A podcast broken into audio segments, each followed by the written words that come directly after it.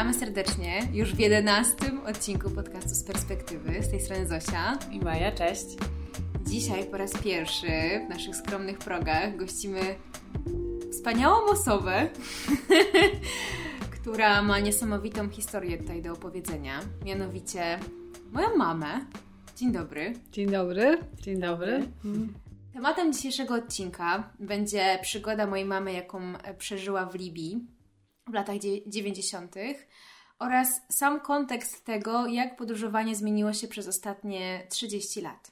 Dzień dobry jeszcze raz. Witam Lucyna, mama Zosi i przyjaciółki serdecznej Mai. Wyjazd mój rzeczywiście był 30 lat temu, jest to sporo czasu. Dokładnie 7 marca wyjeżdżałam do Egiptu, ponieważ było nałożone embargo na Libię, więc nie było lotów bezpośrednich do Libii, tylko do Egiptu, do Kairu. I stamtąd dopiero przez ciągu chyba 24 godzin takim kosterkiem, to jest taki mały samochód, kilkuosob, taki bus kilkuosobowy, zostaliśmy transportowani do Libii. No tak, ale w ogóle warto zadać tutaj pytanie, takie dość wprowadzające. Skąd w ogóle się wziął pomysł na tą przygodę? Jest ona bardzo nietypowa. Libia, szczególnie w dzisiejszych czasach, dla naszego pokolenia, jest miejscem, że tak powiem, zakazanym, jeśli chodzi o wjazd, a tym bardziej odradzanym turystycznie. Więc skąd w ogóle wziął się ten pomysł? Pomysł, po ten pomysł sięgnęła moja koleżanka, z którą pracowałam. Znalazła ogłoszenie w gazecie i z tym ogłoszeniem przyszła do mnie i zadała gdyby taki pomysł, żebyśmy wyjechały tam razem do Libii, do pracy, ponieważ y, zawód pielęgniarki, a przepraszam, jeszcze nie powiedziałam, że jestem pielęgniarką, dlatego tam stąd ten wyjazd właśnie do pracy w szpitalu w Libii. Y, pielęgniarki nie miały zbyt wielu możliwości y, pracy poza granicami kraju, a to był taki kontrakt prywatny i postanowiłyśmy tam wyjechać. No, perypetie wyjazdu trwały dosyć długo, bo to było chyba ponad rok. Koleżanka zrezygnowała w końcu, natomiast ja wytrwałam i wyjechałam. Wyjechały jeszcze ze mną dwie czy trzy osoby z innego oddziału naszego szpitala, które były w innych miastach, pracowały w innych miastach.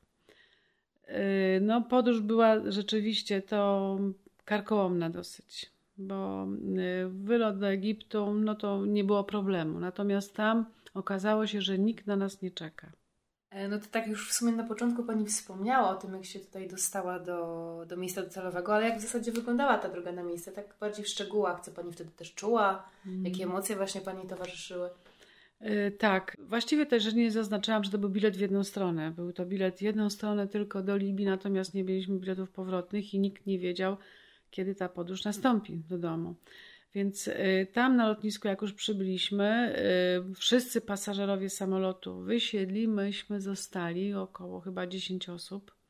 Okazało się, że z całej Polski. Nie znaliśmy się wcześniej, my znałam tylko te dwie, trzy osoby z mojego szpitala, w którym pracowałam. I podłączyli do nas pozostali ludzie, tak spoglądając na siebie, stwierdziliśmy, że tutaj właściwie jesteśmy wszyscy razem chyba. I po około 10 godzinach ktoś się pojawił na lotnisku, kto nas odebrał. Było to, komunikacja była właściwie bardzo trudna, ponieważ oni mówili dosyć biegle w języku angielskim, my niestety słabo. No, Pokazano nam dokumenty, y, zabrano nas do tych y, samochodów transportowych y, i ja nawet nie wiedziałam, że jest przeznaczona jakaś taka wycieczka po Kairze dla nas. Pojechaliśmy do Gizy, zwiedzaliśmy piramidy, ale to było wszystko zaskoczeniem dla nas, ponieważ no, nikt o tym nie wiedział. Bardzo fajna, bardzo fajny wyjazd. Nigdy tam już więcej nie wróciłam. Być może kiedyś jeszcze właśnie z Zosią i z Mają pojedziemy tam. Byłoby bardzo miło. W każdym razie bardzo fajne, bardzo ciekawe miejsca historycznie, oczywiście wszyscy o tym wiemy. Na, następnie ruszyliśmy do Libii. Podróż trwała. Wyjeżdżałam w niedzielę, pamiętam, wieczorem o godzinie chyba 18 wlatywałam z Warszawy, a dotarłam do Derny, do miejsca mojego docelowego we wtorek w południe. Więc tak trwała no, podróż. A jak wyglądało samo przejście graniczne, jeśli chodzi o e, to, to już e, czas mi trochę zamazał moje wspomnienia, natomiast, e, natomiast było to jakiś taki budynek bez okien, bez drzwi, bez żadnych mebli. Było tam kilku policjantów którzy nas bardzo mocno zrewidowali. Mieliśmy gazety polskie, były zdjęcia, y, których im się nie podobały, więc musieliśmy te gazety zostawić u nich. Dobrze, że nie było innych takich restrykcji jeszcze w związku mhm. z tym. No i to było właściwie wszystko. To była noc, to był, nie były przyjemne spotkania mhm. z nimi. Mają charakterystyczny tembr głosu ci ludzie, mhm. więc tak trochę się obawialiśmy. Opiekunów nie mieliśmy mhm. też żadnych ze strony polskiej, niestety, tylko z arabskiej, więc było to y, takie dla nas dosyć traumatyczne. Ja jeszcze pamiętam taką historię, y, tutaj kolejne pytanie że tak powiem, że chyba nie, docelowe miasto było być zupełnie, miało być tak. zupełnie inne niż Bengazi. To tak. była bardzo ciekawa historia. To znaczy Bengazi nie, to była Derna, Derna moje docelowe. No tak. Właśnie. Moim miastem docelowym miała być Bejda, ale najpierw jechaliśmy do Bengazi Y, tam zostali ci moi znajomi ze szpitala na oddziale chyba kardiologii, bo oni tam też pracowali w Polsce. Następnym była Derna. Y, tam też zatrzymaliśmy, żeby wysiadło kilka osób, które były tam przewidziane w kontrakcie do Derny, ale ponieważ nie było y, w szpitalu żadnej instrumentariuszki, ja pracowałam na bloku operacyjnym, więc pani, która była tam przełożoną, pytała wprost, wchodząc do tego naszego kosterka, tak się to nazywało, ten, ten busik, E, zapytała się, czy jest instrumentariuszka, więc e, od razu mnie stamtąd jak gdyby przetransportowała i powiedziała, że mnie nie wypuści. Była dosyć długa walka z tymi władzami, ale zostałam w Dendernie. Bengazi była, e, Bejda, przepraszam, była jakieś 100 kilometrów dalej. Tam mhm. zostały następne osoby. No, no dobra, no ale jak już w takim razie ustaliliśmy, jakie to było miasto i dlaczego akurat tam, a nie nigdzie indziej, tak. no to w ogóle jak wyglądały te warunki y, zamieszkania oraz same warunki pracy? Mhm. Na początku zostaliśmy przydzieleni do takiej wizyt willi. To były takie, y, dla nas to były warunki niezbyt ciekawe, bo to były takie y, dosyć duże wille, jak gdyby, dla nich to być może były to y, dla tych ludzi, którzy tam mieszkali, były to rzeczywiście wille wizytowe takie. Dla nas to tak niekoniecznie. Nie miały drzwi. Mebli było niewiele. Oni używają takich poduszek wzdłuż ścian, na których mogą się po prostu położyć i siedzieć. Stołów nie ma i tak dalej. I tam mieszkaliśmy, mieszkałyśmy przez y, chyba dwa tygodnie. I później zaczęto, zaczęto nas przydzielać do naszych już takich docelowych miejsc. E, wybrańcy losowo dostali mm, pokój dwuosobowy na przykład w budynku takim murowanym. Ja dostałam w budynku z blachy, w baraku, gdzie, była, gdzie były dwa pokoje, była wspólna kuchnia. W kuchni była toaleta, prysznic i kuchnia i to było tak wielkości, no nie, trudno mi określić w tej chwili, ale jakieś takie małe łazienki. I tam siedziało się, mogłem mówić tak. To, tak, jasne. Siedziałam na toalecie i mieszałam zupę w garnku. No, Bo to tak było. Na wyciągnięcie ręki. Było to, barak był zbudowany z blachy. Tym baraku były Y, trzy takie, trzy pokoje dwuosobowe po jednej stronie, takie mieszkanie, trzy po drugiej, czyli było dziewięć takich, y, sześć takich y, pokoi dwuosobowych.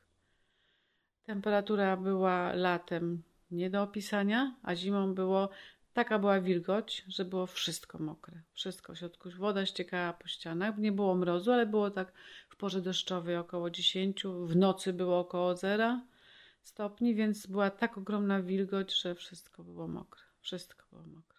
Ściany, ubrania, wszystko. No dobrze, a jak same warunki pracy? Jak wyglądał y, libijski szpital w tamtych czasach? Dosyć dobrze, muszę powiedzieć, dosyć dobrze. Oni jeszcze z czasów, kiedy współprawnie było nałożone embargo, bardzo wielu lekarzy wyjeżdżało do Anglii. Oni się wszyscy szkolili w Anglii, ci lekarze Libijczycy wszyscy mówią bardzo fantastycznie i biegle po angielsku. Z każdym, ze starszą osobą, z młodym można się było porozumieć w języku angielskim. Nie było problemu. Natomiast gorzej było u nas, niestety. Trzeba przyznać. E, I e, szpital był.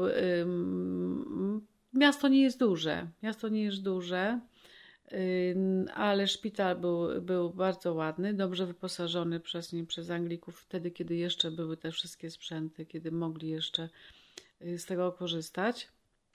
Y, I y, na bloku operacyjnym były cztery sale operacyjne, była klimatyzacja. Tam 30 lat temu u nas tego nie było. Teraz już jest o wiele lepiej, ale kiedyś tego nie było. Także pracowało nam się dobrze, sprzęt był dobry, ale personel lekarski, jak i pielęgniarski głównie składał się z osób y, przyjezdnych. Y, byli to Egipcjanie, byli to Hindusi, Polacy, Bułgarzy. Współpracowało nam się bardzo dobrze. A tu już na samym początku Pani wspomniała o takich barierach językowych i zastanawiam się, jaki język wtedy obowiązywał? W sensie, jak się komunikowaliście w tym środowisku medycznym? E, na początku to było naprawdę bardzo, bardzo trudne. Ja osobiście chodziłam cały czas przez te półtora roku ze słownikiem języka angielskiego.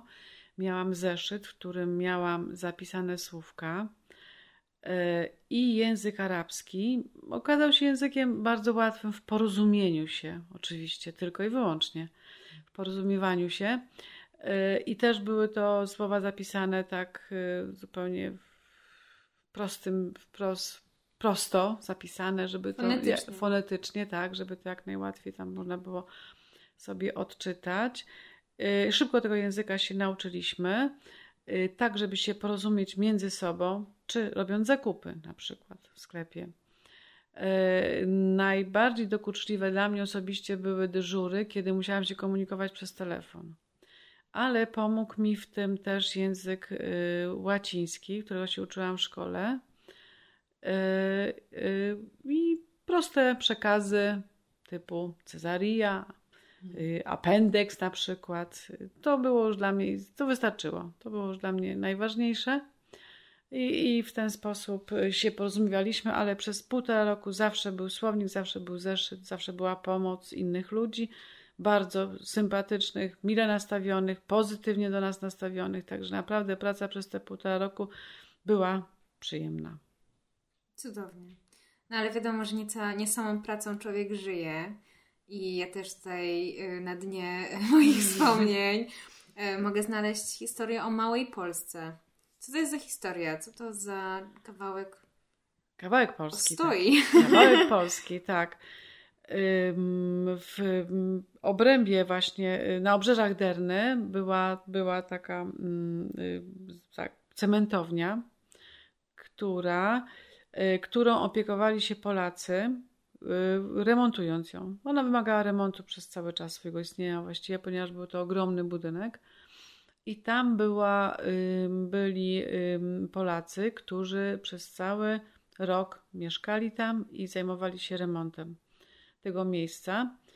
I y, mieli swoją bazę, gdzie Baza była bardzo dobrze wyposażona. Mieli polskiego kucharza, mieli swoje y, bardzo ładne mieszkania z klimatyzacją. Y, I y, były to miejsca ogrodzone.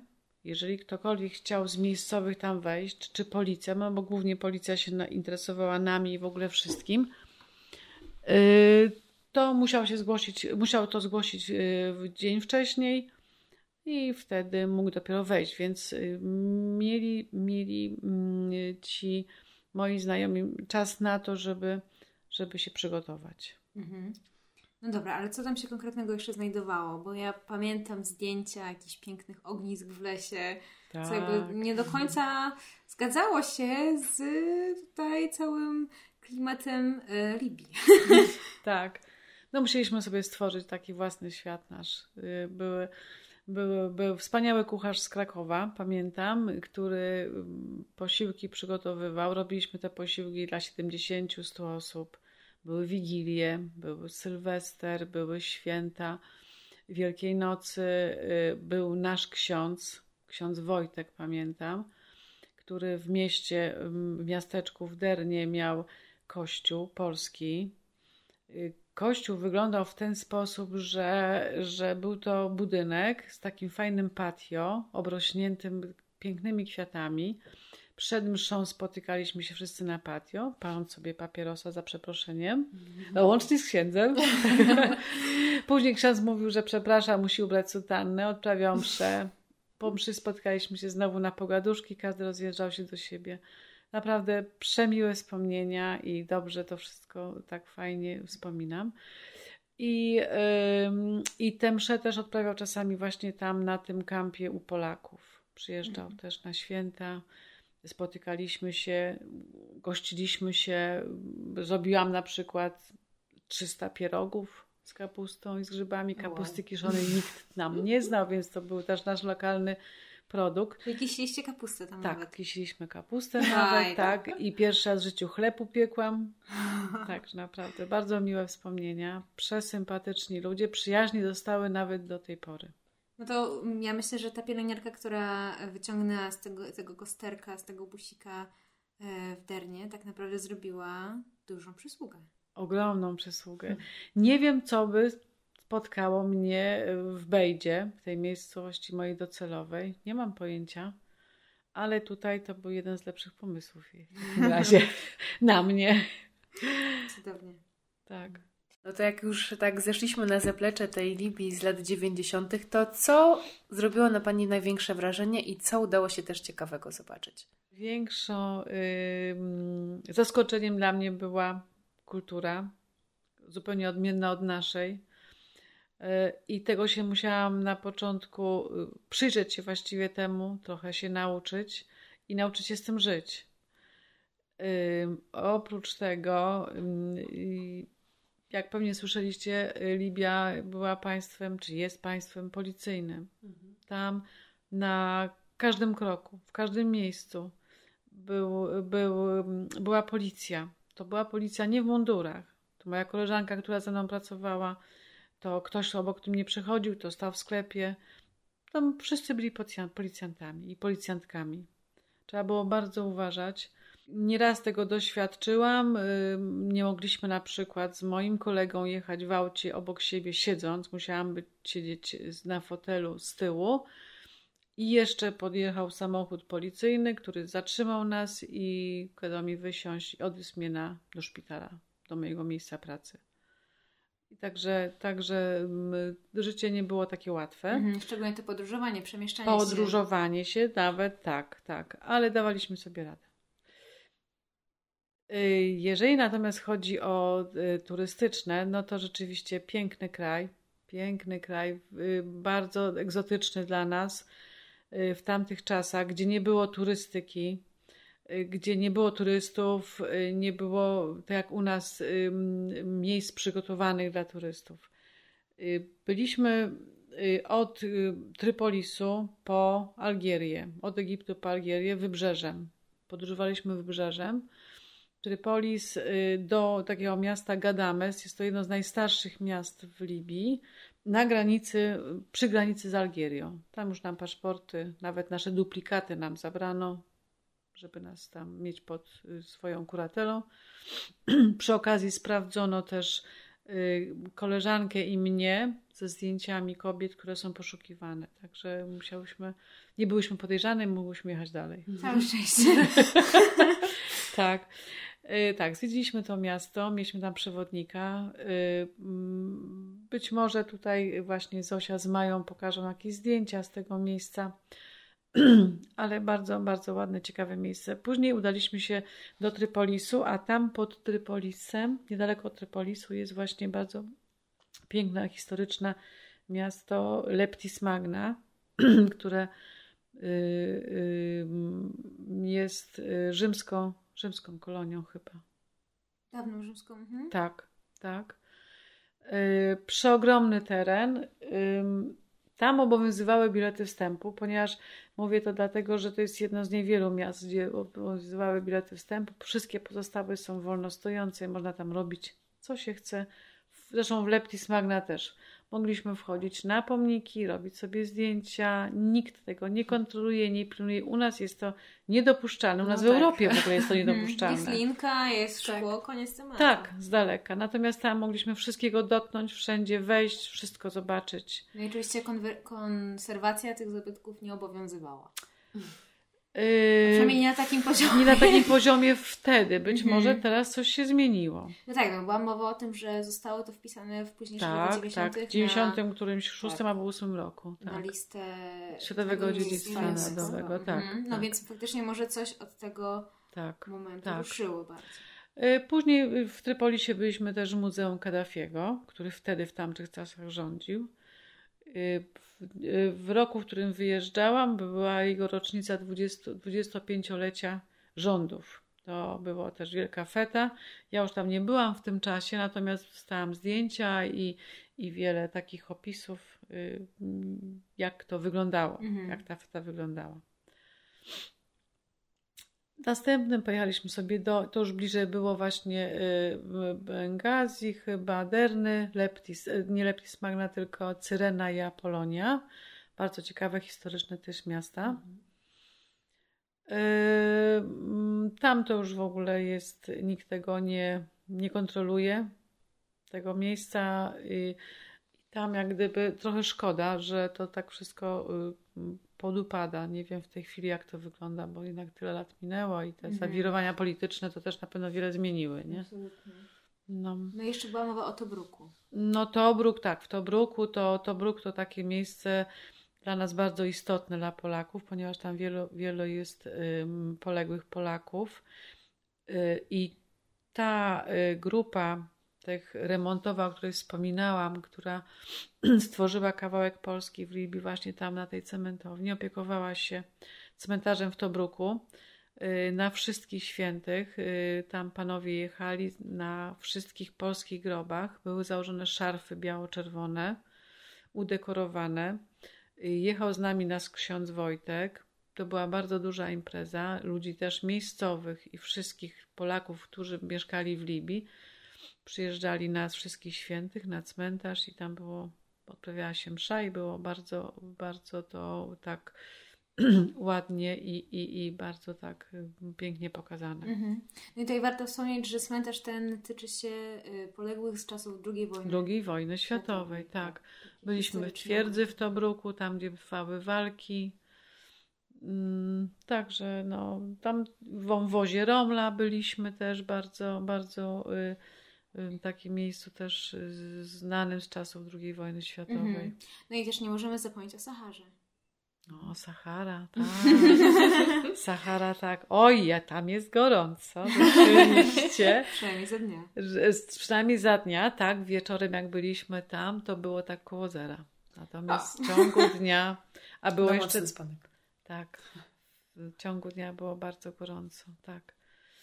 Mm, Ale y, to znaczy, Sahara tak dla mnie osobiście zrobiła ogromne wrażenie pod tym względem, że ten piasek, ten piach, ten piasek jest tak twardy, że po nim się jeździ jeepami, samochodami. Ja myślałam, że będziemy chodzić jak na plaży w Sopocie. A to tak nie jest. Tak. Chociaż chodzenie po Saharze nie jest takie, przynajmniej y, tam, ja byłam, nie jest takie łatwe i przyjemne. Nie, to tam to rzeczywiście nie. To tam mówię, jeepy, jeździliśmy jeepami po tych wydmach i w ogóle, także to było tak ubity piasek. Tylko też byłam w miejscu, gdzie był kamienny las. To Mm. może też trochę inne jest tak to podłoże. No tak, jest Sahara takie. Saharze nierówno. Tak, tak. 9 milionów 200 tysięcy kilometrów kwadratowych. proszę Teraz bardzo. nawet sprawdzałam, także prawie terytorium Kanady. Przecież Wow. y, ten y, mm, zdjęcia, które pokazywałaś mi z Maroka, Mhm. piasek na pustyni, tam na Saharze jest pomarańczowy. Tak, Tam, gdzie ja byłam, to jest piasek piaskowy właściwie. taki Kolor żółtawo... piasku, mhm, żółtawy, jasne. tak, taki jaki jest, jest właściwie u nas, nie? No, dokładnie. A ciekawe, jaki jest w zupełnie innych. Tak. No dobrze, no ale jakby jak już tak rozmawiamy na temat y, podróżowania, jakby wiel- wielka szkoda, że no jakby nie ma tej możliwości dla nas obecnie wjazdu tam i ciekawe, czy w ogóle kiedykolwiek będziemy miały, mają taką okazję, bo myślę, że nie jedna chciała. Tak. Znaczy, po ja- tej historii. Ja Usłyszanej. bardzo Bardzo, już kiedyś myślałam nawet o tym, żeby Ciebie wziąć, Zosiu. Mm, Jeszcze nie znałyśmy się z Mają. Teraz Maję. Też. E, Żeby tam pojechać, ale boję się, że to będzie raczej niewykonalne Mm, w najbliższym czasie. Wtedy, kiedy ja tam właśnie byłam, mieliśmy kontakt z takim, z panami, chyba trzema, którzy przyjechali motocyklem. Dostali 48 godzin na przejazd przez Libię. Tylko. Jakim sposobem oni to zdobyli, jak to się stało, nie wiemy, No i tak nic nie zobaczyli.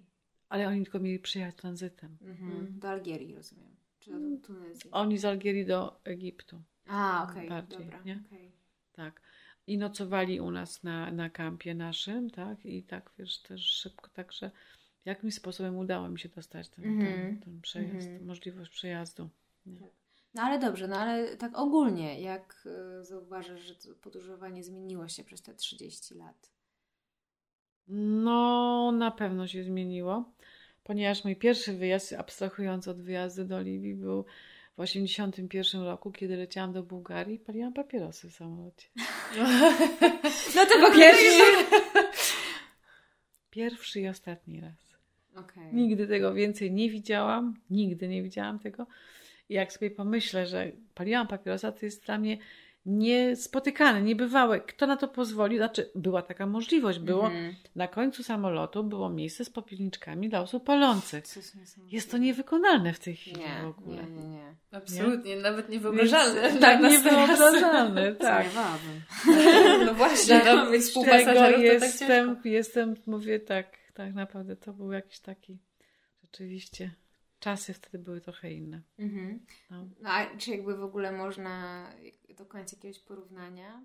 Co było czy teraz, czy wtedy? No, Czy wiesz, znaczy teraz tak, podróżowanie z biurem podróży jest zupełnie No, inaczej, to a podróżowanie prywatnie też jest zupełnie inne.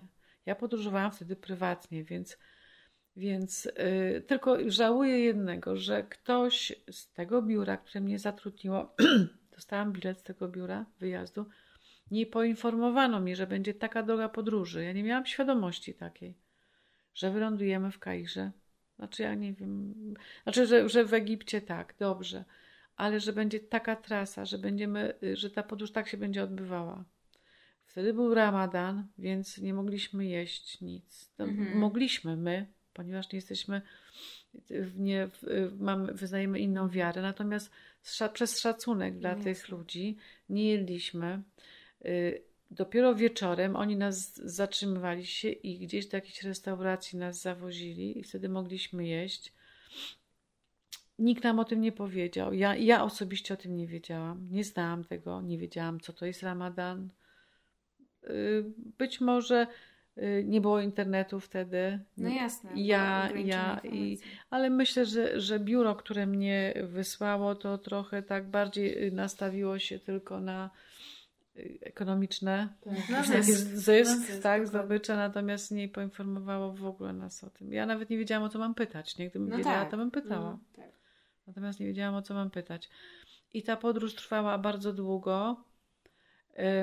A gdybym wiedziała, że będziemy jechać taką trasą, będziemy do, do, do właśnie do Libii, do tych pokoleń, do tych miast, też było, nastawiłam się na to, ale ja jadąc nie wiedziałam ciągle, gdzie ja jadę. Gdzie ja jadę?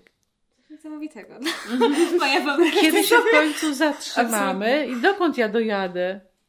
Dla mnie na przykład niesamowite jest to, że teraz pierwsze co się robi, jadąc na własną rękę w jakieś miejsce świata, Prześwietlisz to bardzo Tak. dokładnie. dokładnie, a po drugie kupujesz kartę SIM na, na lotnisku, No jesteś tak. absolutnie łączony o łączności z A, rodziną. To bardzo ciekawa sprawa. Dobrze, dokończ coś jeszcze. I, I masz internet, jesteś w stanie wygooglać sobie informacje, łączyć No, mapę, tak. a tak naprawdę tutaj nawet nie jesteś w stanie do końca poinfor- poinformować bliskich, że się wszystko udało. Nagle Wyjeżdżając z Warszawy, urywa. wylatując, ze mną nikt nie miał nikt kontaktu, ale ja nie ja z nikim. Jeszcze wracając właśnie do komunikacji, w ogóle między Polską a Libią, czy, czy w ogóle z rodziną, to jak chciałam zadzwonić do domu w końcu, żeby poinformować, że jestem, że żyję, bo nikt nie wiedział, co się ze mną stało, jak pojechałam, poszliśmy na pocztę. Na poczcie pani nas miała połączyć. Czekaliśmy 5 godzin, 6 godzin. I w końcu pani tam krzyczy, że do tej tam mamy, pokazuje wejść do tej jakiejś tam budki. Weszłam tam i musiałam tak głośno krzyczeć, gdzie ni nic nie słyszałam. Jakieś tylko głosy, że, że ktoś się do mnie odzywa, że rodzice do mnie mówią, że głosy poznaję. Ja mówię, nic nie nic słyszą mnie, krzyczymy, po czym już kończymy tę rozmowę i wychodzę. I na tym polegał kontakt, nie? Że wiedzieli, No, że żyję. kwestia listów. No listy tak, listy, listy wysłaliśmy, no ale wiadomo Zosiu, no w tamtych czasach to też te listy były docierały No tak, długo. bardziej istotnie. Jak y, mm, moja mama zapytała się mnie, czy czegoś mi brakuje, brakowało mi kosmetyków, tam tak nie było takich rzeczy, których używamy, więc zrobiła mi paczkę. Jak dostałam paczkę, paczka była rozerwana, wszystkie kremy były przedziurawione, jakby ktoś wbijał palec w opakowanie potwarte i czy czegoś tam nie ma, wymieszał. I Mhm. tak wszystko dostałam, taką paczkę taką zapakowaną. Do odbioru gdzieś tam, pamiętam, to było w gabinecie, e, w rentgenie. O. nie wiem dlaczego tam Tak. dotarła ta paczka. Tak. No dobra, a jeszcze pamiętam taką fajną historię, że y, bywały takie dni, kiedy jechaliście trzy godziny do jakiejś fajnej knajpy. Do Bengazji, Tak. 350 km na kawę sobie jechaliśmy, bo nie mieliśmy co robić. Generalnie mm, mój pobyt tam przez te półtora roku, ponieważ skróciłam kontrakt, bo, bo już koleżanki wyjeżdżały i też już nie chciałam dłużej pracować, zostawać tam sama, y, to były wieczne wakacje. Mogę tak powiedzieć z perspektywy czasu, ponieważ moim obowiązkiem, moim obowiązkiem było tylko pójść do pracy. Pracować. Pracowałam w systemie od godziny 7 do godziny 14, od 14 do 21, od 21 do 7 rano. W takim systemie pracowałam.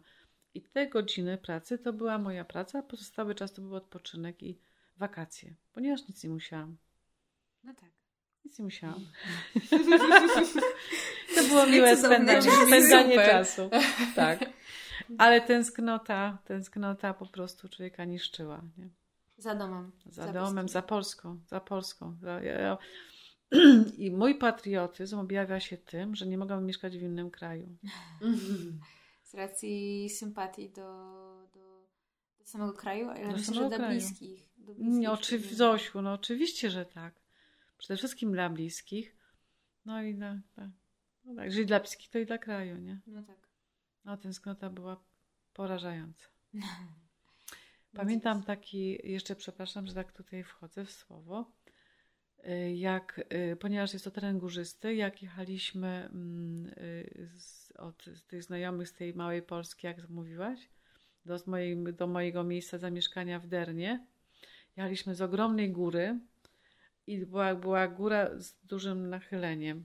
I jak, a w dole było widać światła, szczególnie w nocy, światła miasteczka, które świeciły się przepięknie. I w oddali oczywiście Morze Śródziemne, bo to było nad samym morzem. Ja miałam wrażenie, że lecę samolotem i wracam do Polski za każdym razem, że widzę samolotu światła właśnie, że startuję.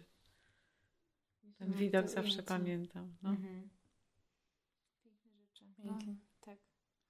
A tak trochę teraz abstrahując od całej historii tutaj, co by Pani powiedziała młodym ludziom, którzy boją się podjąć takiej przygody? No trochę mnie zaskoczyłaś.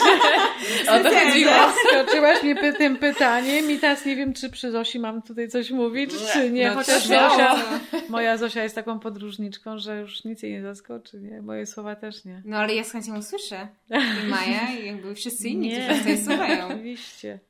Od serca. E, od serca. No, poprzede wszystkim realizować marzenia swoje. Realizować marzenia, spełniać swoje marzenia. E, mieć na uwadze swoich bliskich, bo to jest bardzo ważne. Pamiętam y, moich rodziców, jak, jak się żegnaliśmy. To ten obraz zostanie mi na zawsze w sercu. E, To nie były jakieś płacze, rozrywania i tak dalej serca, nie, natomiast ich twarze pamiętam, y, to aż do tej, teraz się rozczulam prawie, że i, i to jest y, bardzo ważne, żeby pamiętać o tym, ale trzeba spełniać swoje marzenia, być bardzo ostrożnym. Świat jest w tej chwili, zmienił się bardzo. Kiedyś było, tak jak powiedziałam, dostałam bilet w jedną stronę, ale nic się nie wydarzyło, także w tej chwili też się nic nie wydarzy, jeżeli młodzi ludzie podróżują, ale, ale świat się trochę zmienił i musimy mieć na to jakieś takie Mhm. trzeźwe, trzeźwe, Mhm. trzeźwe spojrzenie.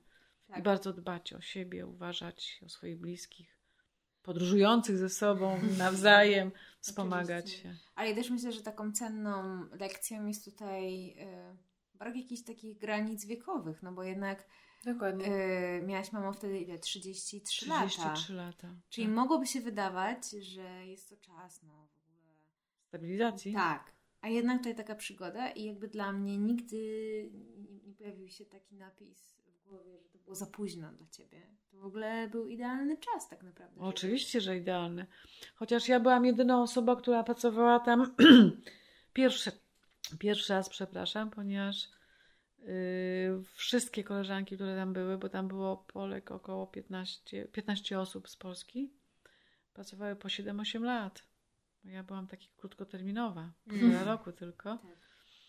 Yy, tak, absolutnie nie. To nie ma, że wiek nie ma żadnego znaczenia.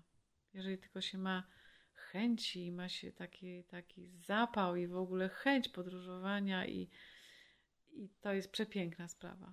To po, polecam wszystkim i w każdym wieku i ja nigdy nie zaprzestanę. to ja mam taką nadzieję. No absolutnie, no bo No. y, to jest wielka inspiracja, myślę. Tak. Myślę, że tak, moje mamy dużo czasu jeszcze. A nie, no ale tak samo jakby też mamy nadzieję nie skończyć po prostu. Nie. A ja tam wierzę w was, dziewczyny, już tyle żeście zdobyły i tyle podróżowałyście. I mamy chęć na więcej. No. A, Przez wszystko cały czas. przed wami, aż wam zazdroszczę, aż wam zazdroszczę. Zapraszamy. Zapraszamy serdecznie. No, naprawdę dziękujemy bardzo za tą historię. Było mi przemiło i odświeżyłam. Było mi miło wspominać swój pobyt tam. Parę zdjęć wrzucimy, prawda? Tak, Tak. oczywiście. No, Oczywiście. przepraszam za takie osobiste czasami, ale Nie, no ja myślę, że to tylko dodaje y, Prawdziwości i uroku. uro- Tak, uro- uroku tej historii, naprawdę. tak. Też pierwszy raz ją słyszałam i ja jestem tutaj oczarowana, naprawdę, więc poza, aż chce się więcej. mikrofonem powspominamy jeszcze. super, nie mogę się doczekać. Wieczór się, wieczór się nie kończy. Super, dziękujemy bardzo. Y, I miejmy nadzieję, że pójdzie to w świat y, z wielką inspiracją dla Tak. A zdjęcia, o których mowa, znajdziecie na Instagramie podcastu z perspektywy. Dziękujemy. Super, dziękujemy.